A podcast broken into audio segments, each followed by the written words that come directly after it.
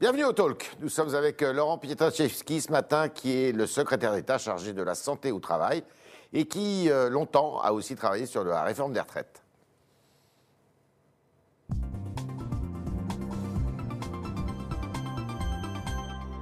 Laurent Pietraszewski, bonjour. Merci de votre présence sur ce plateau. Alors, euh, le plan de relance, on l'a un peu oublié. Bah, ce plan de relance, c'est 100 milliards d'euros. Euh, il a été décidé maintenant il y a quelques mois. On sait que l'épidémie va durer. Est-ce qu'il va toujours être adapté Est-ce qu'il est toujours adapté? Est-ce qu'il va pas falloir le compléter? Ah, Moi, je crois que ce plan de relance, il est euh, nécessaire pour transformer notre économie. On a d'ailleurs euh, fait des choix très clairs sur ce plan de relance. Euh, on a euh, des choix de transformation euh, de notre industrie pour qu'elle soit plus respectueuse de l'environnement. On a des choix de relocalisation en matière d'emploi. Donc, euh, je crois que la responsabilité du gouvernement, justement, ce n'est pas d'attendre.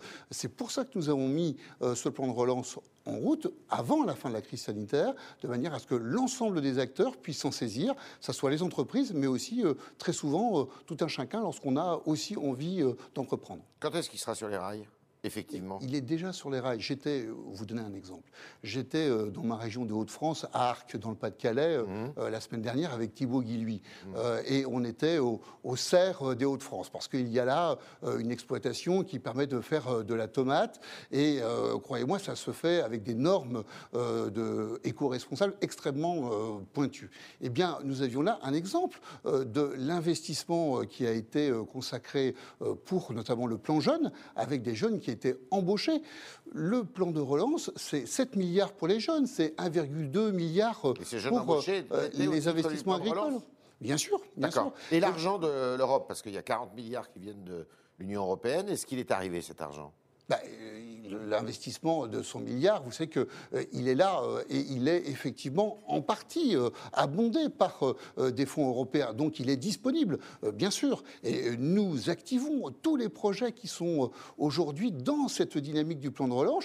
Nous les sollicitons et c'est d'ailleurs l'objet d'ailleurs de la présence de nombreux euh, déplacements ministériels. Alors, vous, êtes, vous avez parlé de délocalisation, de souveraineté économique. Alors, euh, il y a un grand dossier aujourd'hui qui occupe le ministère de, de Bercy, notamment le ministère de l'économie, c'est celui de Carrefour. Est-ce que vous êtes d'accord avec Bruno Le Maire pour dire Carrefour ne doit pas être vendu? Ah, Alors que c'est une entreprise privée oui, c'était un point de vigilance euh, réel Domaine que vous connaissez regard- bien parce que vous venez de la grande distribution. Oui, c'est vrai que je connais bien la, la grande distribution. ouais. C'est un point de vigilance quand même que de dire euh, ces grands distributeurs euh, euh, nationaux. On a ce savoir-faire, cette expertise dans notre pays sur le retail, sur la distribution. Ces grands distributeurs nationaux, notamment lorsqu'on parle de distribution alimentaire, eh bien, je pense que Bruno Le Maire est dans son rôle lorsque il s'interroge sur l'opportunité d'allier Carrefour. Et là, c'était avec Couchetard, une entreprise euh, Canadienne. euh, canadienne. Ma foi, vous savez, je pense que euh, plutôt que de voir Carrefour passer sous pavillon canadien, je pense qu'il y a dans le retail, dans la grande distribution, beaucoup de possibilités de partenariat, de construction qui permettent aussi à chaque entreprise de garder son identité. Et je crois d'ailleurs que les salariés de Carrefour y sont aussi attachés. D'accord. Mais là, en l'occurrence, il n'y a aucun risque de, de délocalisation. En revanche, est-ce que euh, le discours que- qui est tenu, euh, volontariste sur les relocalisations, il a des effets. Est-ce qu'il y a des entreprises françaises qui se sont euh, installées euh, un peu partout dans le monde, notamment en Asie ou en, en Europe de l'Est, et qui sont euh, en train de, de revenir euh, au bercail? C'est- des effets qui vont, vous avez raison de poser votre question, tout cela, on ne relocalise pas une entreprise en trois mois, Yves euh, vous le comprenez bien, c'est les choix d'investissement futurs pour demain. Donc bien sûr que ça conditionne les mois qui viennent, mais aussi les années qui viennent. Lorsque euh, euh, Sanofi s'engage à relocaliser sur le territoire euh, national une usine pour fabriquer des médicaments, eh bien cela prend un petit peu de temps. Mais je pense que ce qu'il faut bien anticiper en la matière, c'est que vous savez, les choix des employeurs, ils se font au regard de ce qu'ils perçoivent de demain, de l'avenir. Est-ce qu'ils perçoivent là, c'est le brouillard. que moi je, je ne vous dis pas, on rencontre pas les mêmes employeurs, alors Non, non, les mêmes entrepreneurs. Mais- le- demain, on ne sait pas quand est-ce qu'il sera demain. Ben, en tous les cas, le plan de relance que vous avez évoqué au début de cet entretien, il permet de les rassurer. Et croyez-moi, ceux que j'ai pu rencontrer, euh, c'était euh, notamment par exemple euh, des Belges qui étaient euh, présents euh, sur euh, Arc avec ce grand projet euh, de faire de la culture euh, de tomates et de d'étendre cela. Croyez-moi, ils sont en France parce qu'ils sont persuadés qu'ils peuvent trouver ici la main-d'œuvre qualifiée dont ils ont besoin, mais aussi parce qu'il y a des véritables opportunités en matière d'investissement. Alors, la santé au travail, euh, le grand sujet sur lequel euh, vous êtes euh, constamment penché face à l'épidémie de Covid-19. Alors maintenant, euh, les masques euh, refont parler d'eux. Il ne faudrait pas, semble-t-il, avec l'arrivée de nouveaux variants, être porteur de masques en tissu. Il faudrait mieux avoir des masques chirurgicaux. Est-ce que ça vous préoccupe, ça? Parce que est-ce que vous en avez assez de masques, justement, pour fournir les entreprises? Bon, euh, redisons d'abord un mot des entreprises. Comment ça se passe dans les entreprises, si vous voulez bien? Elles ont euh, un protocole national qu'elles suivent et qu'elles suivent bien, avec assiduité, avec un dialogue social de proximité. Et, et Yves Tréhard, cela euh, fait plusieurs mois que ça fonctionne bien les entreprises. Ça fait plusieurs mois que nous sommes en sécurité lorsque nous sommes dans nos entreprises. Pourquoi? Parce que l'État, le gouvernement, a pris ses responsabilités en suivant les préconisations du Haut Conseil de la santé publique et en les traduisant dans un protocole, et aussi à chaque fois en s'appuyant sur ce qui fait, euh, sur le fond, la richesse euh, aussi euh, de notre tissu social, c'est le dialogue social de proximité. À chaque fois, dans les instances représentatives du personnel, dans les entreprises, on a pu discuter de l'application de ce protocole. Est-ce que vous allez encourager les entreprises à prendre des masques chirurgicaux maintenant? Vous le savez, euh, sur le, sujet, on aura euh, un avis dont j'ai entendu que la presse euh, bruissait déjà hein, du, du Haut Conseil de la santé publique. Euh, dès qu'il sera euh, public, nous allons euh, évidemment voir comment nous transcrivons dans le protocole ces préconisations. Nous avons été extrêmement fidèles en la matière depuis plusieurs mois. C'est ma ligne de conduite, celle que je porte Donc vous au ministère prêt à du dire Travail. aux entreprises, à conseiller aux entreprises, arrêtez les masques en tissu et puis prenez les Nous masques transposerons les recommandations du Haut Conseil de la santé publique. Je pense qu'elles sont euh, plus euh, pointues sur le fond que le résumé que vous avez pu en faire, mais je Ouais. comprends bien. J'ai aussi entendu Olivier Véran s'exprimer sur le sujet. Encore une fois, nous serons très fidèles aux recommandations du Conseil de la santé publique dans, euh, honnêtement, dans les jours qui viennent, parce que vous savez, l'habitude que nous avons avec Elisabeth Borne, comme c'était le cas avec Muriel Pénicaud, c'est de privilégier le dialogue social. C'est que nous, faisons évoluer, quand je fais évoluer le protocole, il y a toujours un temps d'échange avec les organisations patronales, les organisations syndicales au niveau national. Et euh, cet échange-là, en général, nous prend quelques jours, comme je l'ai fait très récemment sur la restauration collective et comme je l'ai fait au mois d'août avec le port du masque obligatoire dans les lieux clos. Alors, il y a un autre sujet qui est sur la table, c'est celui du passeport sanitaire. Ça, ça, ça monte aussi euh, beaucoup, du passeport vaccinal, plus exactement, en disant, on, à terme, pourquoi pas ne pas interdire l'accès d'un lieu public, d'une entreprise aussi, à des gens bah, qui n'auraient pas, euh, qui ne se seraient pas fait vacciner. Est-ce que ça, c'est envisageable sur un plan juridique? Alors, vous avez une question euh, juridique, puis il y a aussi une question éthique de société. Euh, redisons euh, les choses. D'abord, euh, l'accès à l'entreprise n'est pas conditionné à un vaccin euh, Ça aujourd'hui. ne pourra pas l'être. Voilà. Et je- mais je ne le crois pas. Euh, J'entends le débat que vous portez. On ne peut pas euh, aller à l'école- publique si on n'a pas ces, ces 11 Oui, vaccins. mais hein. distinguons deux choses. Euh, les vaccins obligatoires pour les enfants, pour aller à l'école, et puis la stratégie vaccinale que nous avons vis-à-vis des adultes dans notre pays. Quel est le choix que nous avons fait collectivement? C'est évidemment de laisser, là je entends bien que vous me parlez du, du vaccin anti-Covid, Euh, c'est laisser le choix à chacun de se faire euh, ou pas, mais d'être aussi en situation d'expliquer l'intérêt, l'importance, le geste de santé que vous faites pour vous, mais aussi euh, sans doute pour les autres en vous faisant vacciner. Je crois qu'on voit bien, euh, Yves Tréhard, on a gagné 10 points de volonté de se faire vacciner entre décembre et janvier. Oui. On voit bien que nos concitoyens, aujourd'hui, entendent le message et qu'ils se feront vacciner très largement. Mais aucune entreprise ne pourra euh, conditionner l'entrée de ses salariés ou l'emploi de ses salariés à, euh, à la vaccination. Hmm, Non, bien sûr. c'est interdit. Mais c'est c'est pas faisable. Et c'est pas comme ça qu'on on fait. C'est pas comme ça qu'on fera. Euh, donc il n'y a pas d'inquiétude à avoir en la matière. D'accord. Enfin, Alors, si ça devait générer des inquiétudes. En tout cas, c'est pas comme ça que ça se fera dans notre pays. ok.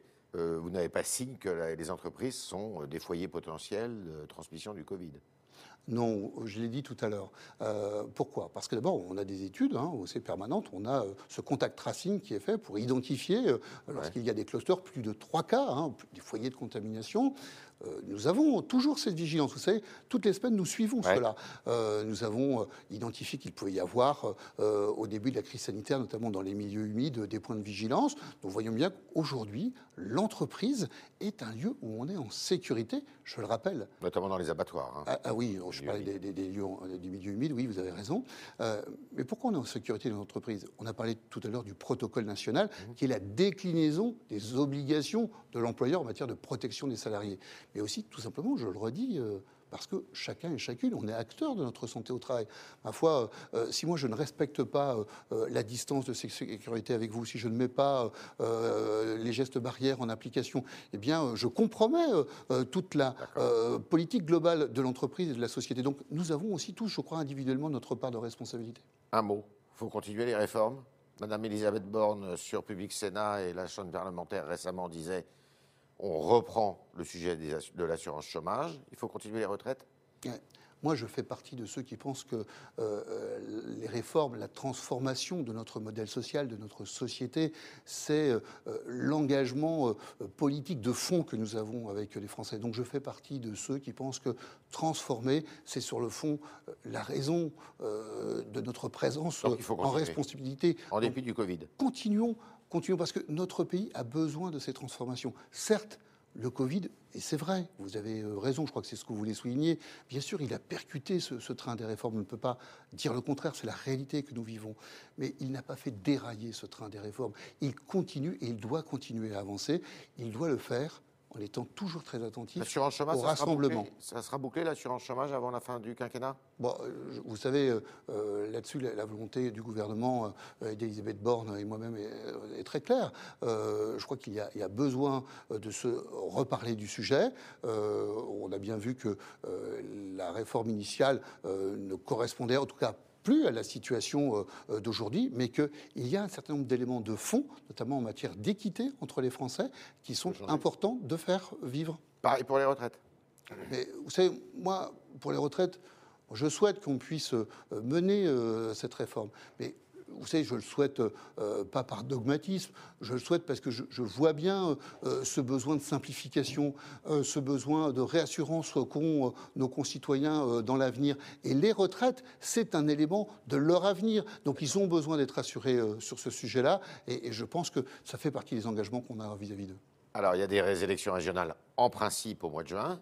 On parle beaucoup de Laurent Petroszewski pour la circonscription des Hauts-de-France. Vous conduiriez la liste de la majorité présidentielle, LREM. Euh, C'est le cas? Enfin, J'ai dit au président de la République, au, au mouvement qui compose la majorité, que j'étais disponible pour euh, porter euh, cette liste. Parce que moi, je crois. Le combat n'est pas simple. hein. Vous notre- serez face à Xavier Bertrand. Oui, mais, mais vous savez, rien n'est simple quand on s'engage en politique. Je l'ai bien compris, je- je- même si je le découvre encore, parce que moi, je, je suis là depuis trois ans et demi dans cet engagement pour l'intérêt général. Mais moi, je crois, au fond de moi-même, que cette région des Hauts-de-France, elle a besoin d'un projet. Elle a besoin. n'en a pas. euh, bah, écoutez, euh, si elle en avait un, je crois qu'il serait connu. Euh, en réalité, on voit bien que le, le sujet pour le président sortant, c'est plutôt d'être dans son projet personnel, plutôt que de regarder comment est-ce qu'on peut éclairer notre région de vous projet. serez, vous serez candidat? Vous savez, ça ne se passe pas comme ça. Moi, j'ai indiqué que j'étais disponible et que toute mon énergie serait tournée vers les Hauts-de-France et vers le projet à y porter si les mouvements majoritaires le décident. Je crois. Ça sera décidé quand? Je pense que ça se fera euh, dans les jours qui viennent. Euh, Avant la fois, fin du mois de janvier? Bah, je- je- écoutez, très franchement, je ne suis pas euh, avec un calendrier à tourner euh, les pages C'est là-dessus. Stanislas Guérini, le patron du parti? Oui, je, Istréa, redisons les choses. On parle depuis un quart d'heure de la vie des entreprises, de la vie des salariés, de la situation sanitaire, des réformes. Ça, c'est mon quotidien. C'est tout ce qui m'habite aujourd'hui. Et, et je l'ai dit au président de la République, au mouvement qui compose la majorité présidentielle, que j'étais disponible pour porter euh, cet espoir d'une majorité présidentielle, d'un arc du dépassement et du rassemblement pour les Hauts-de-France. Je suis toujours disponible. Donc si on vous dit oui, vous y allez. Et écoutez, on peut l'entendre comme ça. Il paraît qu'il y a quelques députés sur place qui ne sont pas trop chauds pour que ce soit vous qui y alliez. Euh, Christophe Di Pompeo, par exemple c'est très bien qu'il y ait euh, du débat au sein de tout mouvement politique. Moi, ma vision, c'est une vision de rassemblement présidentiel. Vous savez, il ne faut jamais oublier une chose. Moi, je viens de la société civile.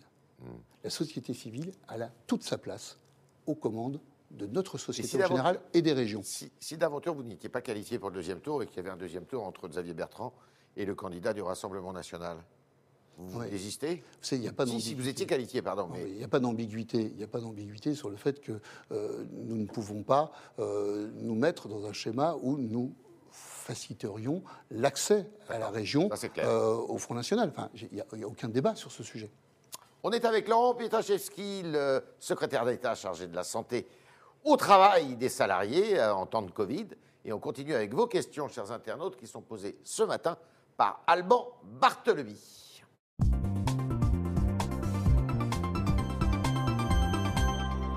Bonjour Alban. Bonjour Yves et bonjour Laurent Pétrezet. Bonjour. Alors je commence avec la question de Chris Cross sur le Figaro.fr. Il vous demande si l'on va ou si l'on pourrait euh, lancer en France des fonds de pension à l'américaine.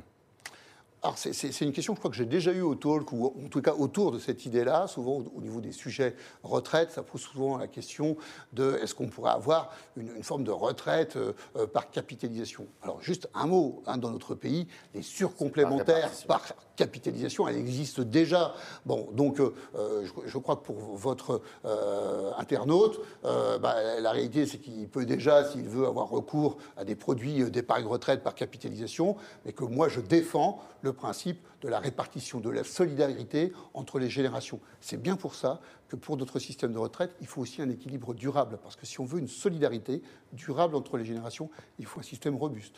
D'accord. Alors, question concrète d'un autre de nos internautes. Si l'on, si peut être vacciné dans son entreprise, est-ce que mon patron aura accès à mes données médicales? Est-ce que je pourrais être licencié si je ne veux pas me faire vacciner? Bon, deux choses. Un, euh, est-ce qu'on va vacciner nos entreprises? Vous savez qu'on a une stratégie vaccinale par étape. Nous protégeons d'abord les plus vulnérables, ceux qui ont le plus à craindre euh, de la pandémie. C'est ce que nous avons fait euh, dans les EHPAD, c'est ce que nous faisons depuis cette semaine avec l'ensemble des plus de 75 ans dans notre pays, et puis tous ceux qui ont des risques importants de contracter une forme grave de maladie. Lorsque le temps sera venu, notamment ce qu'on appelle en population générale, moi j'ai déjà dit que les services de santé au travail pourront être sollicités en la matière, comme ils le sont d'ailleurs dans d'autres opérations vaccinales, comme par exemple les opérations notamment euh, contre la grippe, où on est souvent sollicité dans le cadre des services de santé au travail. Donc premièrement, est-ce que les services de santé au travail pourront être vaccinés, euh, pourront être sollicités pardon, pour la vaccination? La réponse est oui. Deuxièmement, euh, lorsque j'ai un, échange médical avec le médecin du travail, est-ce que mon employeur en est informé, quel qu'il soit hein, On peut étendre la question? La réponse c'est non. Il y a bien sûr une confidentialité totale. Euh, et ce qu'on peut dire, ce qu'on peut faire euh, dans le cabinet du médecin du travail, ça reste à cet endroit-là, il y a une obligation de confidentialité. Autre question. Ah, question très concrète aussi euh, de lecteur sur le Figaro.fr. Jusqu'à quand va durer le chômage partiel? Eh bien, j'ai envie de dire aussi longtemps que nécessaire. Euh, et là-dessus, on a été extrêmement clair pour accompagner les salariés et les entreprises. Si ça dure encore un an, euh, il y aura du chômage partiel. Mais tout à l'heure, Yves Tréher, euh, vous, m'avez, on a débuté, débuté, cet entretien par le sujet du plan de relance. Mais voilà, typiquement aussi la façon dont on a choisi de protéger à la fois les salariés, mais les entreprises. Les deux, nous avons protégé. Et nous voyons bien que les salariés ont été protégés par le chômage partiel. Il y a des entreprises qui sont fermées pour des raisons administratives, elles doivent être protégées. Euh, et puis, vous savez qu'il y a aussi les dispositions de, droit, euh, de chômage partiel de droit commun. Et bien, tout cela euh, continue. Je, profite de votre question également pour dire que nous avons mis en place ce qu'on appelle l'activité partielle de longue durée, qui donne la possibilité dans les entreprises de contracter des accords, notamment lorsqu'on a une transformation de l'entreprise ou lorsqu'elle est durablement affectée par des évolutions du marché, comme ça peut être le cas aujourd'hui. Autre question. Une question de Xavier, euh, assez concrète aussi. Constatez-vous beaucoup de cas d'abus de la part d'entreprises, quelles qu'elles soient? Pour avoir recours à ces aides Précisément. Bon, avec Elisabeth Borne, vous savez, on est euh, extrêmement attentif à, ce que, évidemment, cela soit euh, utilisé à bon escient. C'est de l'argent public, c'est notre argent à tous. Donc, bien sûr qu'il y a des contrôles, bien sûr que la directe est mobilisée sur tout cela. Mais en réalité, on a bien vu, et notamment ça a été euh, euh, fortement euh, suivi au début de la crise, au début où il a fallu s'acclimater pour les employeurs qui n'avaient pas forcément l'habitude de faire cette déclaration d'activité partielle où on déclare des heures. eh bien, on a vu qu'il y a eu surtout quelques erreurs parmi les, déclarations erronées, euh, euh, moins que de volonté de frauder. Mais il y a eu aussi euh, des volontés sans aucun doute de frauder. et sur ce sujet, à peu près. Et, sur ce sujet, la directe extrêmement active et il y a des contrôles. La directe, la la directe, c'est l'inspection du travail. L'inspection du travail. Hein, qui est une composante de la directe, est extrêmement active et vigilante en la matière. On continuera à l'être. Dernière question. Une dernière question, celle de Jean, toujours sur le Figaro.fr. La santé des entreprises en France est surtout affaiblie par l'ambiance oxygène qui existe pour le moment. Pourquoi ne pas donner un calendrier sur les six prochains mois? Moi, j'entends que l'incertitude est génératrice d'anxiété. effectivement, euh, il y a une part d'incertitude. Euh, quelle est la part d'incertitude? Ben, euh, Celle de la situation sanitaire. Euh, comment on réduit cette part d'incertitude Bien tout simplement euh, en ayant, on l'a dit tout à l'heure, euh, des règles extrêmement strictes sur la façon de se protéger les uns les autres, notamment, on l'a dit, avec les gestes barrières, les règles en entreprise, on se lave les mains, on met le masque, on, se met à distance. ça, ça fait partie des éléments qui visent à faire tomber l'anxiété, puisque on, est acteurs les uns les autres de notre protection. et ça, c'est un élément rassurant.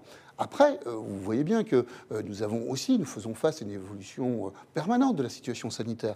le regard qu'on peut porter aujourd'hui, compte tenu des variants qui apparaissent, nous amène à être plus prudents. C'est ce que nous avons évoqué tout à l'heure, avec des masques grand public qui filtrent à, 90%, plutôt que des masques faits maison dont on n'est pas tout à fait sûr qu'ils soient aussi performants. C'est tout cela qui contribue à nous rassurer, mais soyons clairs, nous savons que euh, la, réponse euh, que nous apportons, c'est celle de la stratégie vaccinale. C'est celle d'avoir une protection qui va euh, s'étendre progressivement à l'ensemble de tous ceux qui le souhaitent dans notre population. Et je crois que c'est à ce moment-là que nous serons en situation de reprendre une vie plus normale. Le président de la République a tracé la voie. Il l'a dit, on aura jusqu'à l'été sur le sujet. Donc, euh, quand vous me posez la question des six prochains mois, on sait que les six prochains mois seront des mois où on devra rester tous attentifs aux gestes barrières, à la protection des uns et des autres, continuer à avancer dans la stratégie vaccinale, et ensuite, d'ailleurs, c'était aussi l'objet des échanges que nous avons eus, on voit bien que le temps euh, de la reprise des réformes, euh, du mouvement, sera là, parce qu'il faudra continuer à transformer notre pays. Merci Laurent Pietraszewski, merci beaucoup d'avoir répondu à toutes nos questions, aux questions des internautes qui étaient posées ce matin par Alban Barthelemy. Et puis évidemment, à demain, si vous le voulez bien. Merci Alban.